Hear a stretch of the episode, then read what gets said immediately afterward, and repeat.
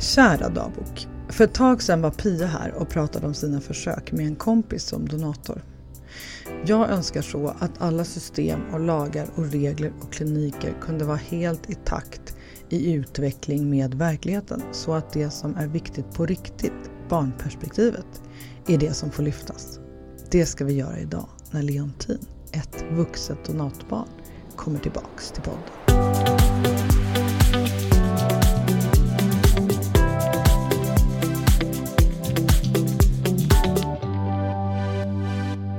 Avsnitt 160 av podden Jag vill ha barn. Hej Leontin! Hej! Välkommen tillbaks. Tack så mycket. Hur mår du? Ja, men jag mår bra. Vad kul att du är här igen. Kul att vara här. Du börjar bli van nu, eller hur? Ja, jag, jag var inte alls lika nervös den här gången.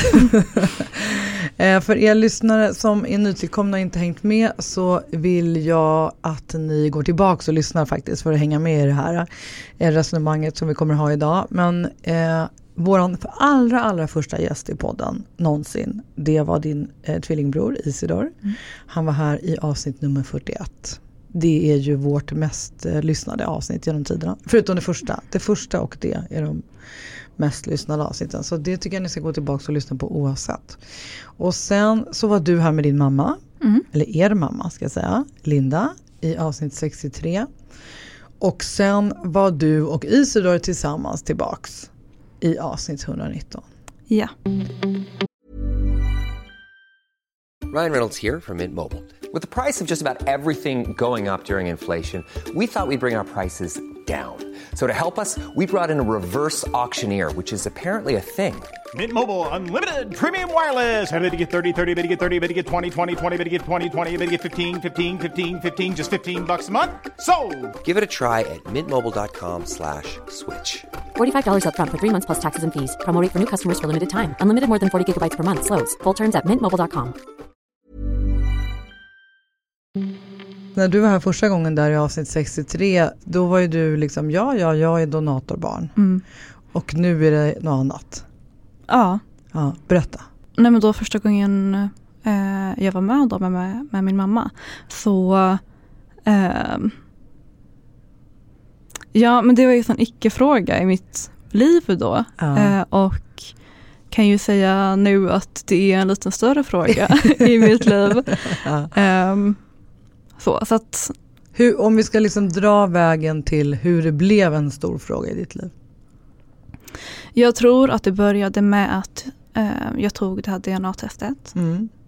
Hittade ett gäng diskon. Mm. Och att vi också myntade ordet diskon Ja, i det avsnittet som nu används typ. Ja, det är ju det är otroligt gott. Det. Ja. Donatorsyskon alltså, den svenska versionen av Dibblings Ja. diskon. Mm. Tack Isidor för det.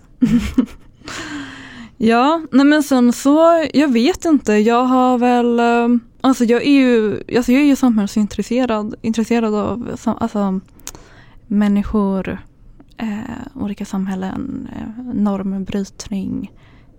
Spännande att det kan vara ett intresse, men det är ju mitt liv liksom. Mm. Ja, nej men eh, nej, jag börjar tänka massa och känna massa och sätta mig in i mm, samtalen som går. Det är väl det som har hänt. Typ. Mm. Och att jag inte är helt nöjd med hur samtalen går. Om vi börjar med vad det är du känner. Jag känner att vi som faktiskt är donatorbarn, det är inte vi som är huvudpersonerna i, i denna frågan. Eller det är, det är väl, vi är väl det på ett sätt, men sällan att vi faktiskt är flera som snackar om det. Ehm, och att det som jag har tänkt väldigt mycket när jag är inne och läser i kommentarfält och grupper att det är som att vi inte finns som vuxna människor. Att vi ofta är som, syns som eh, barn. Och att vi inte kommer växa upp och typ ha våra egna liv eh, och ha med oss hela den här grejen. Mm. Och att jag märker att alltså, samtalen som förs är väldigt nervösa. Det är antingen att kärnfamiljen är det bästa, eh, mamma, pappa, barn-grejen. Eller så är det att biologi spelar ingen roll, skit i det, donatorn är helt oviktig eh, och sånt.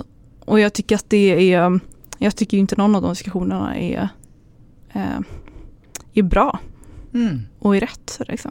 Va, vad tänker du är det rätta? Finns det ett rätt? Ehm, nej, men jag hade önskat att vi kunde prata lite mer om eh, hur livet faktiskt kan se ut för någon som är liksom, mm, ja, Som har kommit till på det här sättet? Mm. ja. Och vad det faktiskt är som många av oss, eh, även om alla har olika erfarenheter, eh, att eh, om vad det, fakt- vad det faktiskt är för eventuella som, svårigheter som vi möter eller vad det är för liksom, spännande grejer som vi möter också. Eh, och att det kanske inte behöver vara så förkopplat till våra föräldrar hela tiden. Just det. För att det märker jag verkligen så här, ja men det, det är oftast där fokuset hamnar. Mm. Så här, hur var det när du var liten och sånt, vilket är jätterelevanta frågor. Men det kommer ju ett liv efter det också. Liksom. Mm. Just det. Det är det som är så otroligt eh, coolt att vi har möjlighet att ha med dig. Mm. Och Isidor och Linda här i podden. Det är ju helt fantastiskt. Känner mig också skyldig till. Tänk om ni, inte, om ni alla hade varit med här, då hade du aldrig hamnat här kanske. Nej, antagligen inte. Oh, svindlande tanke. Ska Ja. jag be om ursäkt eller ska jag säga varsågod? Eller vad ska jag säga? Nej, du ska absolut säga varsågod. Ja, okej, det var ju tur. Ja. Har det förändrat din syn på din familj med Isidor och din mamma? Nej, Nej, inte det minsta. Det är ju det som är grejen tänker jag. Ja. Och då kan ju kanske vi donationsföräldrar tillåta våra barn att ha vuxna liv. Ja, Som är liksom såklart eh, färgade av eh, hur de kom till. Alltså jag kan liksom, I can't wait till när du och jag ska ha den här diskussionen med liv. mm. Förstår du? Om typ, vad blir det? 15 år kanske. Ja. Undrar hur det ser ut då? Jag tänker att det mesta redan har hänt. Med liksom DNA-tester och sånt. Men det kommer ju hända Det jättemycket. kommer hända jättemycket tror jag. Men, och sen har du ju också varit arg, eller hur? Ja. Är det någonting mer du har varit arg på än det vi just pratade om? Mm. Det finns något specifikt, vad är det som har gjort dig arg egentligen? Ja, nej men det som gjorde mig arg eller besviken, det var ju den här artikeln om Sven kom Ja, ut. Det var där det började lite. Ja. Ja. Mm. Berätta. Och, nej men alltså jag hakade ju upp mig på hela grejen. Eh, men också väldigt mycket av så här, rubrikvalet. Hans hobby gör kvinnor gravida. Och jag tycker att det eh, Jag tycker att det visar på någonting som jag eh, tycker är väldigt typiskt i detta att det ska vara lite eh, eller så här, man tänker inte att det kanske faktiskt sitter personer som kommer till på detta sättet och inte tycker att det är så jäkla kul att Mm. en okänd man har som hobby, att man finns delvis. Eh, och att, ja nej, det var så mycket med den. Mm. Jag läste den två gånger och sen har jag inte läst den igen. Eh, ja, nej men det blir så här, jag, jag var så här bara, men varför säger inte någon någonting? Mm. Eh, men det är ju inte heller så jäkla lätt att säga någonting. För att det blir också väldigt utelämnande för ens familj Mm. också. Mm. Eh, om familjen kanske, kanske att man inte vill, men det kanske kan vara lite skämmigt eller jobbigt för familjen Mm. också. Eh, och då så är det svårt att uttala sig om det. Um, nu har inte jag kommit till via privat donation. Så jag har ju inte något så här tolkningsföreträde i det. Men att det, ja men att det, det, vi har inte en självklar röst Mm. i samtalet. Och vad jag vet så är jag vet typ tre personer i Sverige som har snackat om detta. Liksom. Mm. Vilka tre är det? Nej men det var jag och min bror och sen så Felicia. Mm. Och sen så finns det några fler. Jag vet en som har varit anonym. Eh, med respekt för familjen tror jag. Och, sen- Felicia är hon eh, i historien i Halland va? Ja precis. Ja. Hon, eh, ja det var ju en helt otrolig Det kan ni historia. lyssna om ni är nyfikna på det så eh, kan man googla det. Det finns en väldigt sammanfattande och bra artikel Mm. i Hallandsposten va, tror jag. Och det jag började där. Och sen så har hon varit med i DN också. Ah, just det, just det. Eh, så om man googlar på Felicia och donatorbarn typ borde man ju få upp det va? Ja, jag tror det är någonting med ser ut så läste Felicia-mysteriet. Ja, just det. Det är en väldigt intressant historia faktiskt. Mm. Men du, och nu så har ju du tagit det här till att du har engagerat dig kan man säga. Mm. Eh, vad, vad, om jag säger så här att du har engagerat dig för donatorbarns rättigheter, säger jag rätt då? Ja, Det blir väldigt stort. det blir jättestort och det blir väldigt, ja, vad tror jag om vad jag gör liksom? Det är ju så när man tar på sig en hatt när inte någon annan gör det, då blir det ju liksom ett stort ansvar. Ja, Men det är ju bra att, att du gör det. På samma sätt, det var ju exakt samma sak när vi startade podden. Nu finns det ju massa mer som pratar om de här grejerna. ja, jag tänkte det. Det har väl hänt en hel del. Där. Ja, tur det. Du, jag tänker att vi kastar oss direkt in i alla frågor. Spännande. Mm. Det var ju roligt att du sa det där med att alla undrar hur det var när man var barn. Men, för det är ju väldigt mycket frågor om det. Mm. Finns det någon fråga du är less på? Nej, inte någon specifik fråga. Så, jag hade ju önskat att frågor kanske hade kunnat vara lite om mitt nuvarande liv. Liksom. För det är ju den situationen jag är i nu och det är ju det som engagerar mig. Just det. Eh, också förutom det här allmänna barnrättsperspektivet. Då. Apropå det du sa, så den första frågan vi fick, den är så här. Pang på rödbetan då. Vad tycker du om donation? Är det etiskt rätt mot barnet? Jag tänker att det kan vara etiskt rätt. Jag tänker att det finns situationer där det inte är etiskt rätt. Eh, och jag tänker att det handlar väldigt mycket om hur man hanterar det under barnets uppväxt. Kan man ens tycka något om donation så generellt, tänker jag? Det finns ju de som tycker det. Eh, vad, vad, vad tycker de flesta då?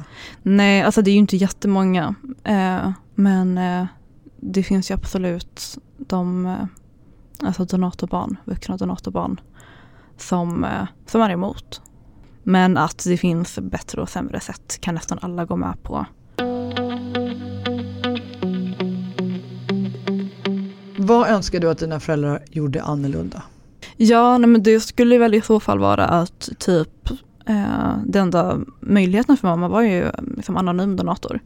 Eh, och det är ju jag väldigt kritisk till.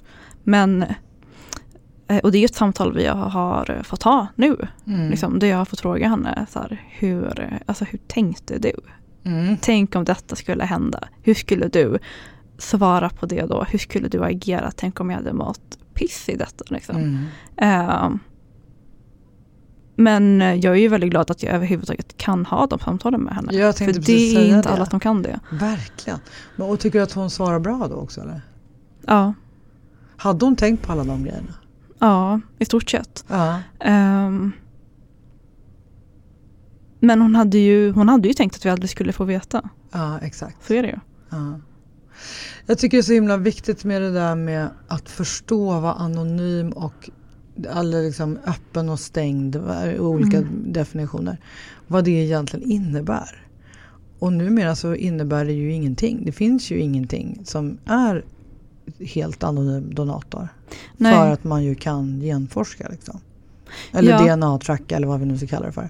Precis, så att det, en, det enda som händer där det är att antingen kan du välja en donator till dina barn som eh, där donatorn är beredd på att Ja, där donatorn själv har sagt det Ja. här är jag okej med. Liksom. och Mm. kanske kan hantera det bättre än en donator som av någon anledning tror att den kommer kunna vara anonym hela livet. Ja. Men också så här, vad, det vi, alltså vad det sänder för signaler till barnet. Liksom, det valet. Tycker du att det är bra att det svenska systemet kräver öppen donation? Mm. Okej, här kommer en till barndomsfråga. Har du saknat en fadersfigur i ditt liv eller har andra män fyllt den rollen på något sätt? Eh, nej och nej. Nej. Måste man ha män? Nej, man måste absolut inte ha män. Alltså jag har ju haft män i mitt liv och det är ju så, så här, kompisar till mamma och eh, ja, men min, min mammas ex till exempel som är som så nära vän till familjen. De har ju funnits där och de är ju inte obetydande på något sätt men det är ju inte en förälder. Nej, du har bara haft en förälder Ja, och det blev bra. ja. Fick du många frågor i till exempel skolan om detta? nej. det är väldigt så ja nej frågor. Nej men jag har ju inte fått det. Det pratade vi om när ni var här förra gången ju att grejen att ni var tvillingar är ju mycket mer större och tydligare än att ni var donator. Alltså det syns ju inte att man är donatorbarn. Nej, Det där är också så här konstig grej att man, inte, att man eh, som förälder inte kan tänka sig in i hur det ska vara. Alltså jag hade ju massa föreställningar om att folk skulle hoppa på mig hela tiden. Om att jag var ensamstående mamma och ifrågasätta mig och sådär. Det är ju inte så att någon på förskolans gård eller det är ju ingen som vet hur min dotter har kommit till. nej. Och ifrågasätter det eller tänker kring det. Det är ju inte ens någon som uppfattar man kanske kan ha en tanke, det verkar som att hon kanske är själv eftersom hon hämtar och lämnar varje dag. Men, men det är inte så att det är garanterat. Jag kanske är, jag är ihop med någon som jobbar jättemycket. Alltså det finns ju inte någon, Mm. det finns liksom ingen, det är ju inte bara för att man ser en, en mamma med ett barn på gatan så tänker man ju inte att hon är en ensamstående mamma. Nej. För att det inte finns en pappa just precis där bredvid. Men sen så kan jag tänka mig att de barn som har till exempel två mammor, att där blir det kanske en annan grej. Så, där, så det är väl också på något sätt ett privilegium att, ehm, att inte ha fått tänka på det, tänker jag. Att de, det har inte varit, eh, alltså personen har inte sagt så mycket om det och jag har inte haft några jobbiga känslor i det. Nej. Men jag vet ju donatorbarn i min egna ålder med ensamstående mammor som inte har kunnat vara öppna med det och tyckte att det var rätt jobbigt. Ah. Mm. Och varför har inte de kunnat vara öppna med det då? Eh, för vad andra ska tycka och tänka och säga. Alltså deras, för mammor har då sagt åt dem att de inte får öppna. Nej, utan det är barnen själv som inte har velat. Mm. Eller som har tyckt att varit lite försiktiga i det. Mm. Har jag uppfattat det som. Har du tänkt och undrat mycket kring donatorn under din uppväxt? Ja, men jag tycker det är en svår fråga för att jag vill ju säga nej. Eh, och det har jag ju inte. Eh, jag svarade på den frågan på min Instagram och sa att eh, det som jag har tänkt har ju varit väldigt ytligt. Det var så här, eh, ja, yrke. det, med, utseende. Mm. Att det har ju inte varit att jag har varit intresserad av personen. Ja, just det. Funderar du mycket på var dina personlighetsdrag och utseende kommer ifrån som inte är från mamma? Nej, men jag har alltid fått höra att jag är väldigt lik min mamma. Och det var det som var lite eh, ja, förvirrande när diskonen dök upp och att man såg att alltså, saker som jag var nästan helt övertygad om att jag hade fått från mamma eh, inte var lika självklara längre. Mm. Men jag har ju liksom eh, fått leta det på min mormors sida och på min morfars sida. Upplever du en uppenbar eh, eh, fysisk liknelse, säger man så, liknelse med dina diskon? De du har sett på bild? Ja, alltså jag kan ju sitta och peka ut. Ja. Så här, det här har vi samma, eh, vi har samma ögonfärg. D- Är, är det coolt eller är det läskigt eller vad ger det för känslor? Mm, alltså både och. Alltså grejen är, om jag ser att någonting är läskigt så kommer alla bli så himla nervösa. Ja. Och jag, det är verkligen, nej men hela min grej med det här med att jag vill snacka om det är att jag vill bara att folk ska lugna ner sig lite. Ja. Att så här, ja, men det är omtumlande. Ja. är liksom, det är jättestora frågor. Eh, det är liksom, vissa kanske inte känner någonting och vissa kanske känner jättemycket och det behöver inte vara dåligt. Nej. Eh, och alltså ja, lite läskigt. Eller lite, ja, Jag kan ju relatera till det här. Jag träffar min, min halvbror för första gången igen med 35 års paus. oj. Och då hade jag ju inte träffat honom sedan jag, vi båda var små barn. Mm. Och jag kan verkligen relatera till det du säger kring att var, vissa saker var ju läskigt hur lika vi var. Mm. Som jag aldrig förut hade kunnat föreställa mig hade med gener att göra. Nej.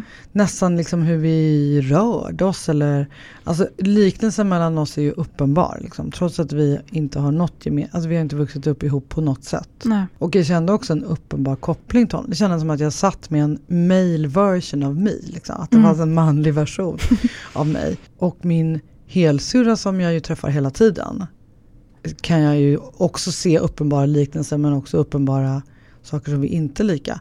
Mm. Och det är ju helt odramatiskt. Och såklart när jag träffar honom, nu blir det här så långrandigt men eftersom man då inte har sett det på 35 år så är det klart att det blir en grej liksom Ja. i situationen. Men det behöver inte bli en grej i mitt liv för det. Nej. Alltså det förändrar ju inte hur jag förhåller mig till världen. Men Nej. just där och då är det ju som man bara, fy fan vad sjukt! Ja. Ja. Och för dig då som fick liksom en hel drös på en och samma gång. Ja. Det är klart att det är att man får säga fan vad sjukt. Ja, precis. Ja, nej, jag känner samma. Ja, bra. Alltså det är ju som att åka berg dalbana typ. Ja, Superläskigt där uppe och där nere men innan och efter inte så stor grej. precis. Så här är, tycker jag, en så himla bra fråga. Vad tycker du om nya serien på kanal 5? Vem tror du att du är? Som har sloganen För att veta vem du är måste du veta ditt ursprung. Ja, jag har inte sett den. Nej, Jag har sett att det har skrivits lite om den. d- den har, har väl inte gått så många avsnitt ännu tror jag inte. Nej, det finns ju lite olika sådana program när man ska släktforska och hålla på. men vi kan egentligen glömma Men, programmen. eh, För den intressanta frågeställningen som jag tycker är intressant. För att veta vem du är måste du veta ditt ursprung. Mm. Nej, alltså jag tycker inte att det måste vara så. Men för många är det ju så. Så svaret på den frågan är ju, det kan man inte svara på för det är så individuellt. Ja, och sen så, jag tänker ju, alltså min partner är ju adopterad.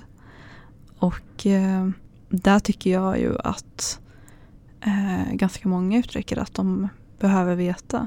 Och då är det väl ofta den här, men var kommer jag ifrån, vem är jag och vad har jag? Så.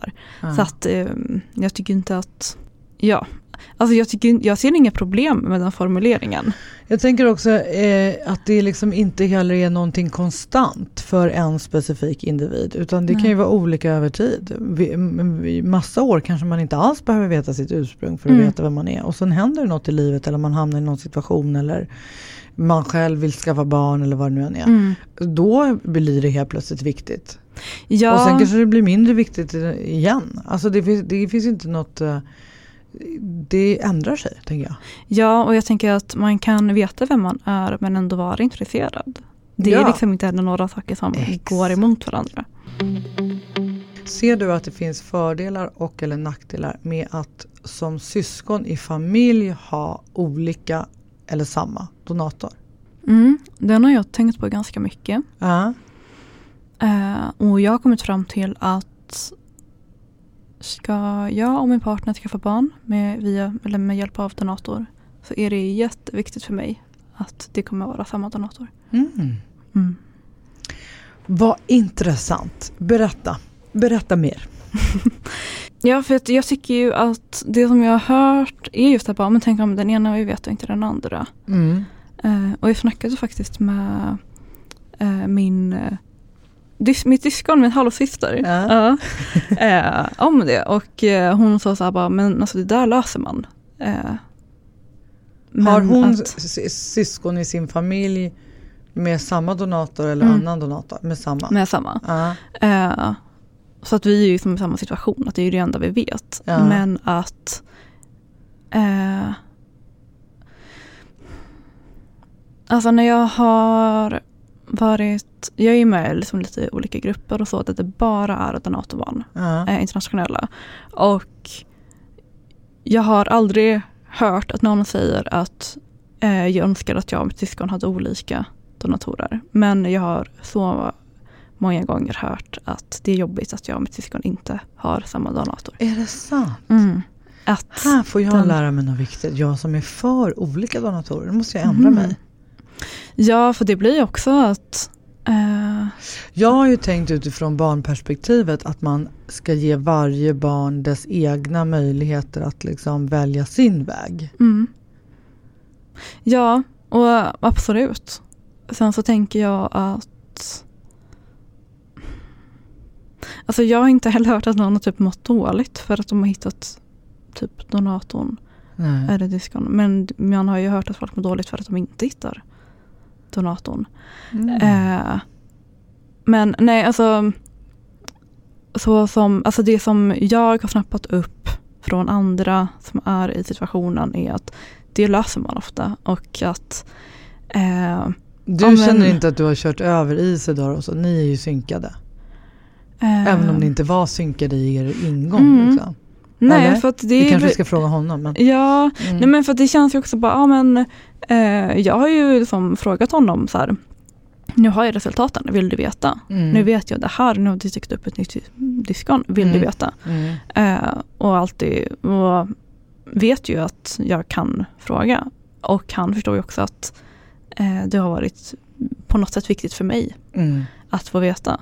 Men det är ju liksom massa olika aspekter i det, tänker jag. Att växer man upp med att då till exempel halva en är okänd eh, och mår dåligt i det, så kanske det är jätteviktigt att man kan spegla sig i sitt syskon. Eh, och om båda vill veta vem donatorn är och den ena donatorn kanske är död eller är jättesjuk eller inte mm, klarar av kontakten, att det inte ska komma emellan syskonen, Just det. Tänker jag. Mm, fin tanke. Men du, nu vill jag, blir jag just nyfiken också på din, om du och din partner eh, ska försöka bli föräldrar. Mm. Har ni pratat om vem av er som ska vara gravid? Mm. Och ska det vara samma också då för bå, om ni har skaffat syskon? Ja, Alltså under förutsättning att det funkar och allt det där. mm. Så det, det, ni tycker också att det ska vara samma genetiska mamma då? alltså vi är ju i en väldigt jobbig situation i detta. Eh, då jag, jag är ju donatorbarn och min partner är adopterad. Mm. Och det känns som att det är lite det sämsta i detta faktiskt. är ju faktiskt eh, alltså situationen vår relation är i.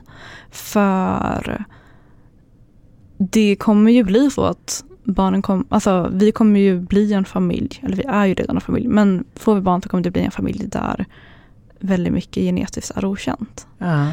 Eh, och eh, min partner vill inte bära barn. Men min partner är också adopterad från Indien. Det betyder att våra barn kommer ju bli utsatta för rasism. Och det är någonting som jag inte har en aning om hur det är. Och då tänker jag att det är väldigt viktigt att barnen kan spegla sig i min partner. Mm. Eh, så att, ja, just för att, så just när man är, när det är det utsatta läget så tror jag att det är väldigt viktigt. Eller det känns, Att Samma. syskonen har varandra på samma sätt liksom? ja men också, för att, alltså min, eh, eller vår, så som vi har pratat om det, så skulle det bästa vara att använda min partners ägg, men att jag bär. Mm. Eh, och, eh, och sen använda sig av en känd donator som kan vara med i barnets liv. Mm. För att det kommer bli ehm, för mycket okänt annars. Eller jag känner att det kanske inte skulle vara några problem, problem för barnen, eh, barnet. Men eh, ja, det, alltså, man hamnar ju i en helt annan situation Mm. nu. Så ni skulle liksom helst vilja använda er av någon person som ni känner, alltså typ en Mm. privat donation? Ja, med via klinik. Just det. Via systemet. Ja, Ja. Ja, spännande. fast det är faktiskt det som jag typ tycker är jobbigast i detta. Mm. Det är så här, för att min partner är 37 Mm. det är liksom, eh, ska man frysa in ägg så ska man göra det typ helst för några år sedan. Eh, den, alltså de ekonomiska förutsättningarna finns ju inte nu. Eh, så att ska vi skaffa barn på ett så etiskt schysst sätt som möjligt så är det i princip omöjligt. Mm. Av ekonomiska skäl. Ja, faktiskt. Mm. Hiring for your small business? If you're not looking for professionals on LinkedIn, you're looking in the wrong place. That's like looking for your car keys in a fish tank. LinkedIn helps you hire professionals you can't find anywhere else, even those who aren't actively searching for a new job but might be open to the perfect role. In a given month, over 70% of LinkedIn users don't even visit other leading job sites. So start looking in the right place. With LinkedIn, you can hire professionals like a professional. Post your free job on linkedin.com slash achieve today. Hey, I'm Ryan Reynolds. At Mint Mobile, we like to do the opposite of what Big Wireless does. They charge you a lot, we charge you a little. So naturally, when they announced they'd be raising their prices due to inflation, we decided to deflate our prices due to not hating you. That's right. We're cutting the price of Mint Unlimited from $30 a month to just $15 a month. Give it a try at mintmobile.com slash switch. $45 upfront for three months plus taxes and fees. Promo rate for new customers for limited time. Unlimited more than 40 gigabytes per month. Slows. Full terms at mintmobile.com.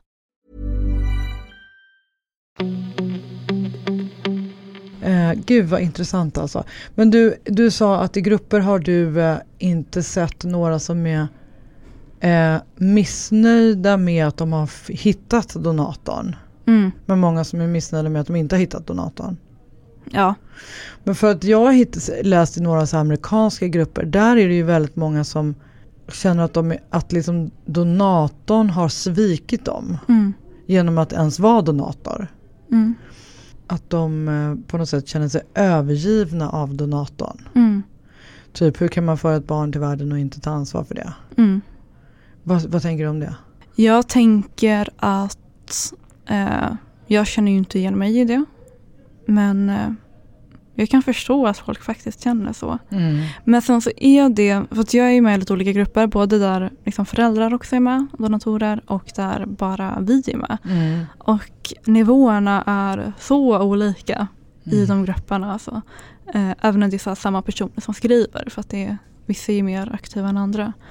Ja, men jag tror väl att det handlar om jag tänker att det ofta handlar om eh, som anonyma donatorer. Mm. Eh, jag har ju hört om donatorer som kontaktas och som skickar advokater på barnen. Eh, eller som hotar på olika sätt. Alltså som, att donatorerna då känner sig hotade och Ja. då går till någon form av attack. Ja, ja visst. Där liksom donatorns familjer inte kan hantera det. Eh, eller där donatorn har jättemycket kontakt i början och sen bara släpper allting. Och säger att så men nu vet jag vem jag är, nu går vi vidare. Ah, Eh, och alltså det är så himla stort och komplext. Det är också alltså höra om att, ja men främst då i USA, det, är ju, det finns ju inga rättigheter. Det finns inga liksom, kontro kontroller. Nej. Men om du fick välja, vad skulle du vilja ha för relation med din donator? Ja men det är svårt att säga. Nej men jag hade ju inte tänkt att jag för ett tag sedan ville jag ju inte kolla diskon heller liksom. Nej. Ehm, mm. Nej jag, jag vet inte. Det blir vad det blir typ. Ja, Och det kanske ändrar sig. Och, ja det, mm. det är ju inte konstanta grejer. Liksom. Vad tänker du om privata donatorer, alltså ej via klinik utan möte på till exempel ett hotell? Med till exempel en person som den som ska bära barnet hittat i en Facebookgrupp, annat forum. Ja, alltså det beror ju på lite. Spontant så tycker jag att det känns som en väldigt dålig idé. Jag håller med. Även om jag kan förstå att man hamnar där. Mm. Då så har jag förstått att många av de här personerna, eller donatorerna, har ju donerat liksom, via kliniker redan. Eh, och det finns ju en vits, vits med att man inte får, eh, med att det är begränsat. Mm. Och det är ju för att det inte är så jäkla kul att ha hur många halv... Alltså för det är ju vad det blir, det blir halvsyskon. Mm. Alltså det är ju liksom den Mm. verkligheten. Eh, det är inte jättekul att ha jättemånga sådana. Det är inte... Eh, men även med liksom sjukdomar och sånt. Mm. Jag skulle egentligen, jag, tänkt, jag kan inte utveckla det just nu för jag håller på att tänka ganska mycket Ja, på det. Alltså. det. Jag tänker också att det är så himla viktigt att påminna sig om, apropå också Pia som var här eh, för ett tag sedan, att liksom man kan inte klumpa ihop alla privatdonation Mm.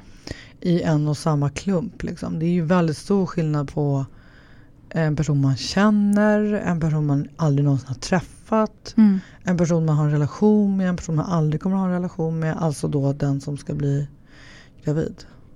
Ja, och är det en person som man aldrig har träffat och inte tänker ha en relation med som inte kommer få vara i barnets liv. För det är det som jag kan tänka mig att det är så här, ja, men jag vill att donatorn ska finnas som en vuxen i barnets liv. Mm. Det köper jag, tycker, jag tycker det är bra. Liksom. Men eh, Hur tänker ni kring det då, om ni ska använda privat? Eh, jag tänker, alltså, det har inte vi snackat om jättemycket. Ja. Men jag tänker ju att eh, för barnets skull. Det var spännande för jag sa ju någon gång, jag tror det sist jag var här, att jag bara, nej jag vill inte veta vem donatorn är. Och det är också från ett föräldraperspektiv, att jag tänker att jag vill inte veta, jag vill inte veta.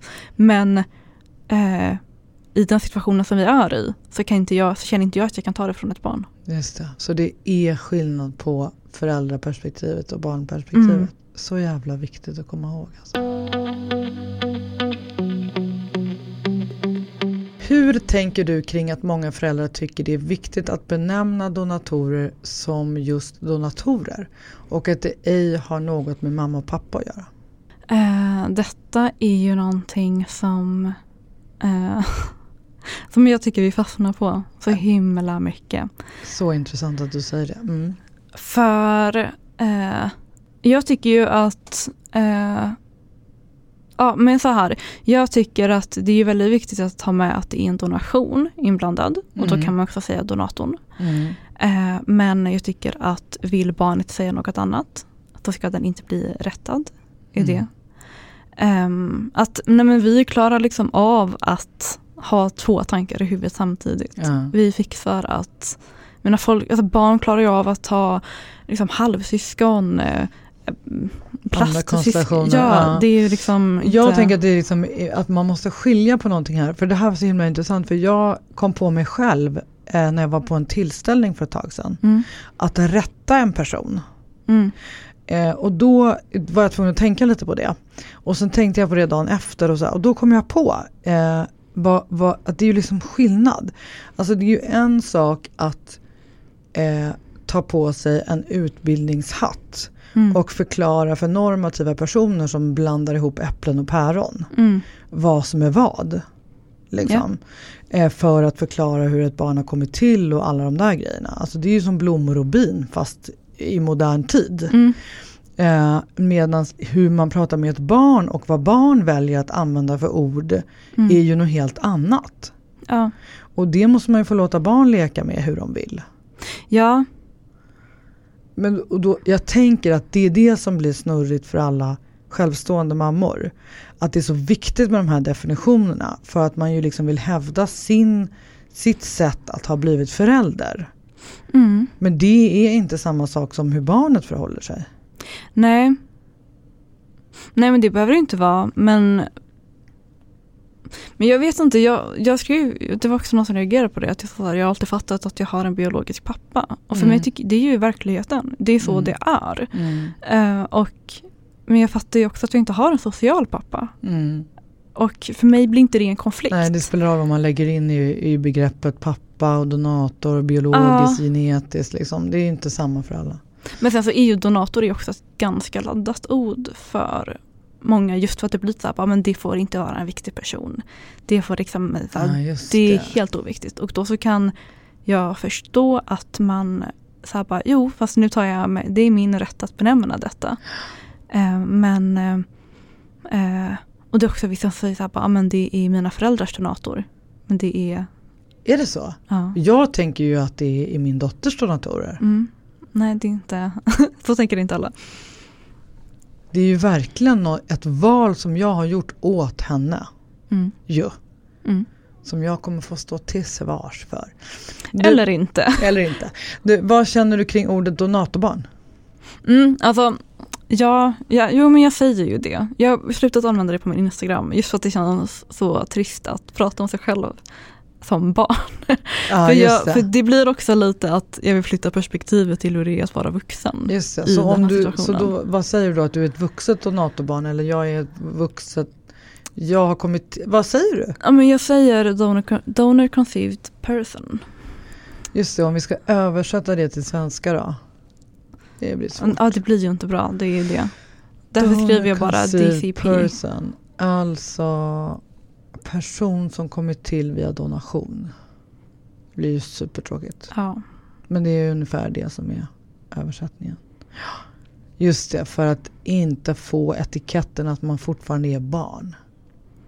ja, För det är ju det det blir när man pratar om donatorbarn. Det är därför jag alltid vill säga vuxet donatorbarn. mm, nej, men det är väl det som är, passar bäst i svenskan. Liksom. Mm. Vad tycker du vi som är föräldrar till ett donatorbarn bör tänka på? Eh, jag tycker att man bör tänka på att om barnet är intresserat av sitt ursprung, att det är inte det betyder inte att man är dålig förälder. Det blir inte ett misslyckande. Att om barnet är argt betyder inte det att barnet måste vara argt på föräldern. Det kan vara liksom situationen eller hur den liksom industrin Och att skilja på sina egna känslor och barnets känslor. Om det var någon som sa det så bra, att man inte ska problematisera det som inte handlar om en själv. Och jag tänker att det är väl, jag tänker att det är ganska naturligt att en förälder tänker på, ja ah, men det är jag som uppfostrat det här barnet. Det är liksom jag som, detta har med mig att göra. Det behöver inte vara så. Mm. Jag känner, för mig är detta att så här, ha kontakt med diskon och eh, sätta mig in i, i detta har ju extremt lite med min mamma att göra. Just det. Detta handlar ju, detta är ju min resa liksom. Ja. Jag brukar säga att man ska tänka att man som donationsförälder har ett extra ansvar precis som alla eh, föräldrar som är på något sätt icke-normativa. Mm. Och sen får man lägga in vad man vill i det. Liksom. Ja, Jag tror att så här, om barnet är nyfiket, mm, liksom tillåt den vara det. Typ. mm. Tycker du också att man som förälder ska odla den nyfikenheten? Alltså jag tänker, det spelar, man kan ju påverka om barnet blir nyfiket eller inte. Jag tänker att det man absolut inte ska göra det är att skuldbelägga barnet eller ta ut sina egna känslor om man tycker att det är jobbigt. Eh, Jag I- tänker om man, om man är donationsförälder och på något sätt tycker det är jobbigt, mm, då får man ju gå i terapi. mm, Alltså fast- man kan ju inte tycka det är jobbigt. Nej, det är ganska många som tycker att det är jobbigt. Upplever jag det. Det är väldigt känsliga frågor detta. Alltså det finns personer som har blivit föräldrar via donation och ångrar sig, eller de ångrar sig inte men de tycker att det är jobbigt så att de vill dölja det. Finns det någon skam i det eller? Ehm, ja, det tror jag ju speciellt bland liksom, hetero och cis-par. Mm. Tror ju jag att det är ganska, eller jag tror att det förekommer mer där. Eh, nej, jag tycker man ska vara väldigt neutral. Mm. Och ta det dit barnet eh, Själv få vill. välja. Ja. Mm. Och det vet jag ju att min mamma en gång frågade när jag var liten. När jag var, vet inte, deppig eller någonting. Så frågade hon rakt ut. Är du ledsen för att du inte har en pappa? Mm. Och jag var så här. Nej. Du tyckte det var en konstig fråga. Ja, jag bara, nej men vattnet handlar om skolan. Liksom. Ja. Det behöver inte vara så jäkla stort. Nej, det är, man ska inte problematisera någonting som inte är ett problem. Nej. Vi är verkligen, och, det, och då, om det då är ett problem för dig som förälder, då får du gå och prata med någon annan om det. Ja, Du kan inte ta ut det på ditt barn. precis. Vilka är dos and don'ts när det kommer till hur mycket eller lite man ska berätta om processen? Jag tycker man ska berätta allt. Där tycker vi lika. Eller du och jag tycker ju lika om allting. Det är skönt. Ja, det är För väldigt en skönt. gångs skull. Ja. Att man kan ha det här samtalet. Känner du att det är svårt att ha samtalet? Ja. Berätta varför. Eh, för att väldigt många är väldigt nervösa.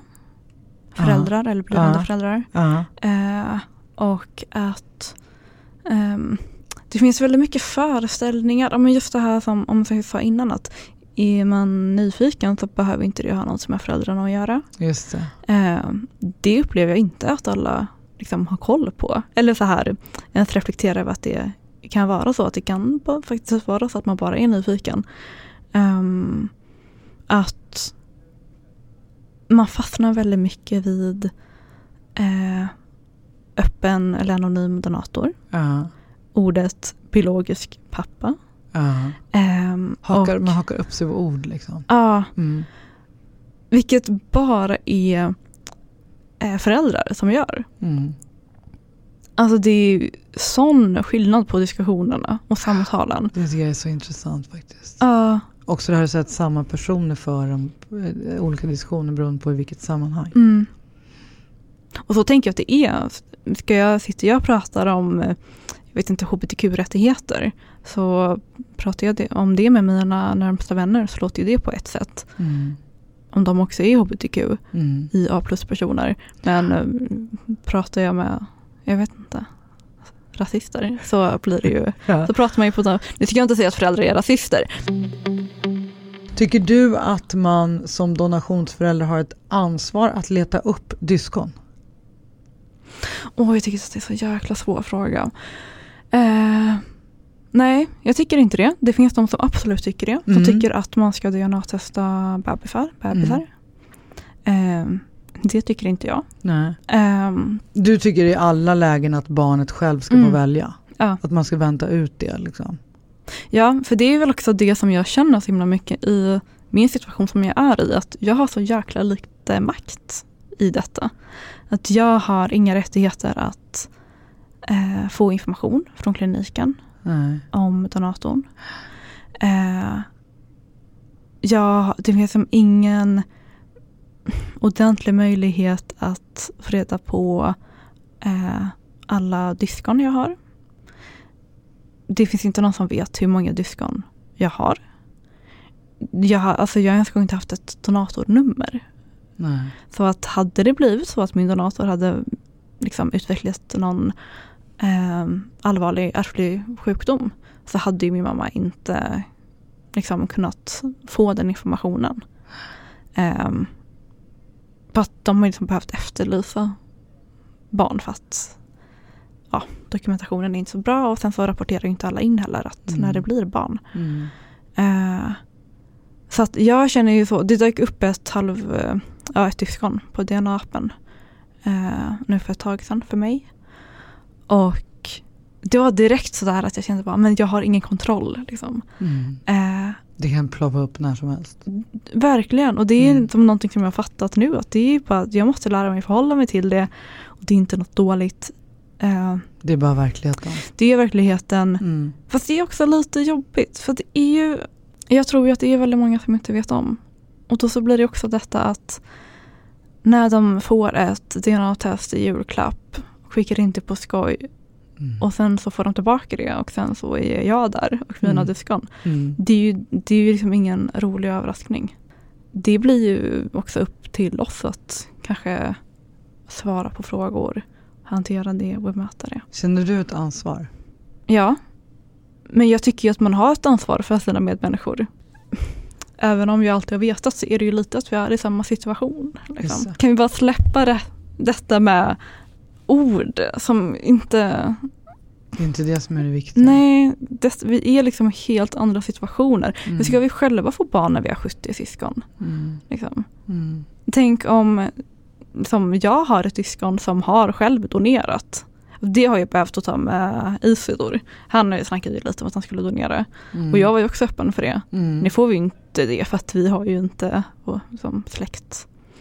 I och med att, Ni det- vet för lite om er ena sida av släkten Mm. så därför skulle ni inte bli godkända. ja troligtvis. Troligtvis ja. Mm. Men det känns ju som en jäkligt dålig idé att Isidor skulle donera och kanske resultatet skulle bli mellan 25 och 50 barn där.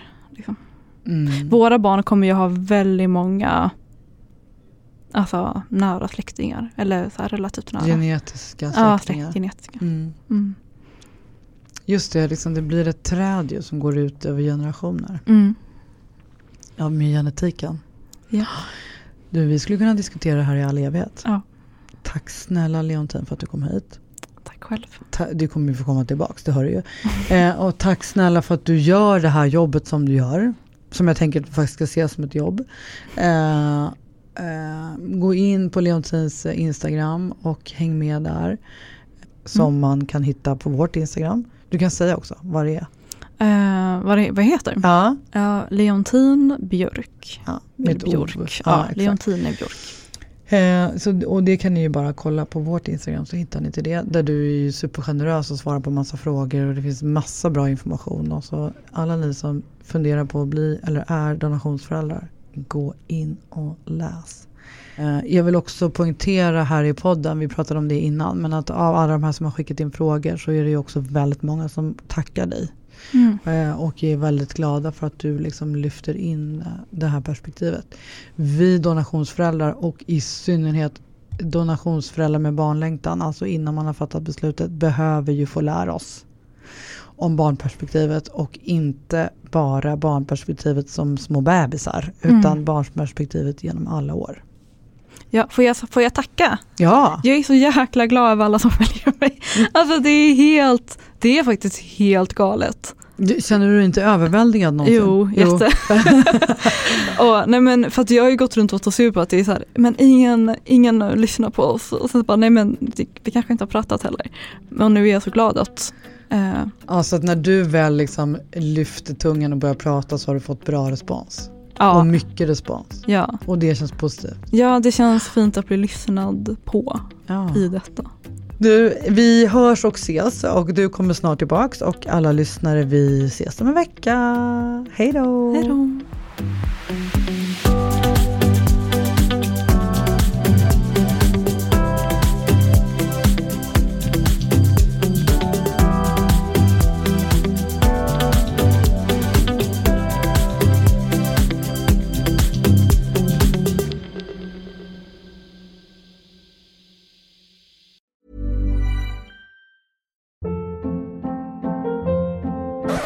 Hold up. What was that? Boring. No flavor. That was as bad as those leftovers you ate all week. Kiki Palmer here, and it's time to say hello to something fresh and guilt-free. Hello Fresh. Jazz up dinner with pecan-crusted chicken or garlic butter shrimp scampi. Now that's music to my mouth. Hello Fresh. Let's get this dinner party started. Discover all the delicious possibilities at hellofresh.com.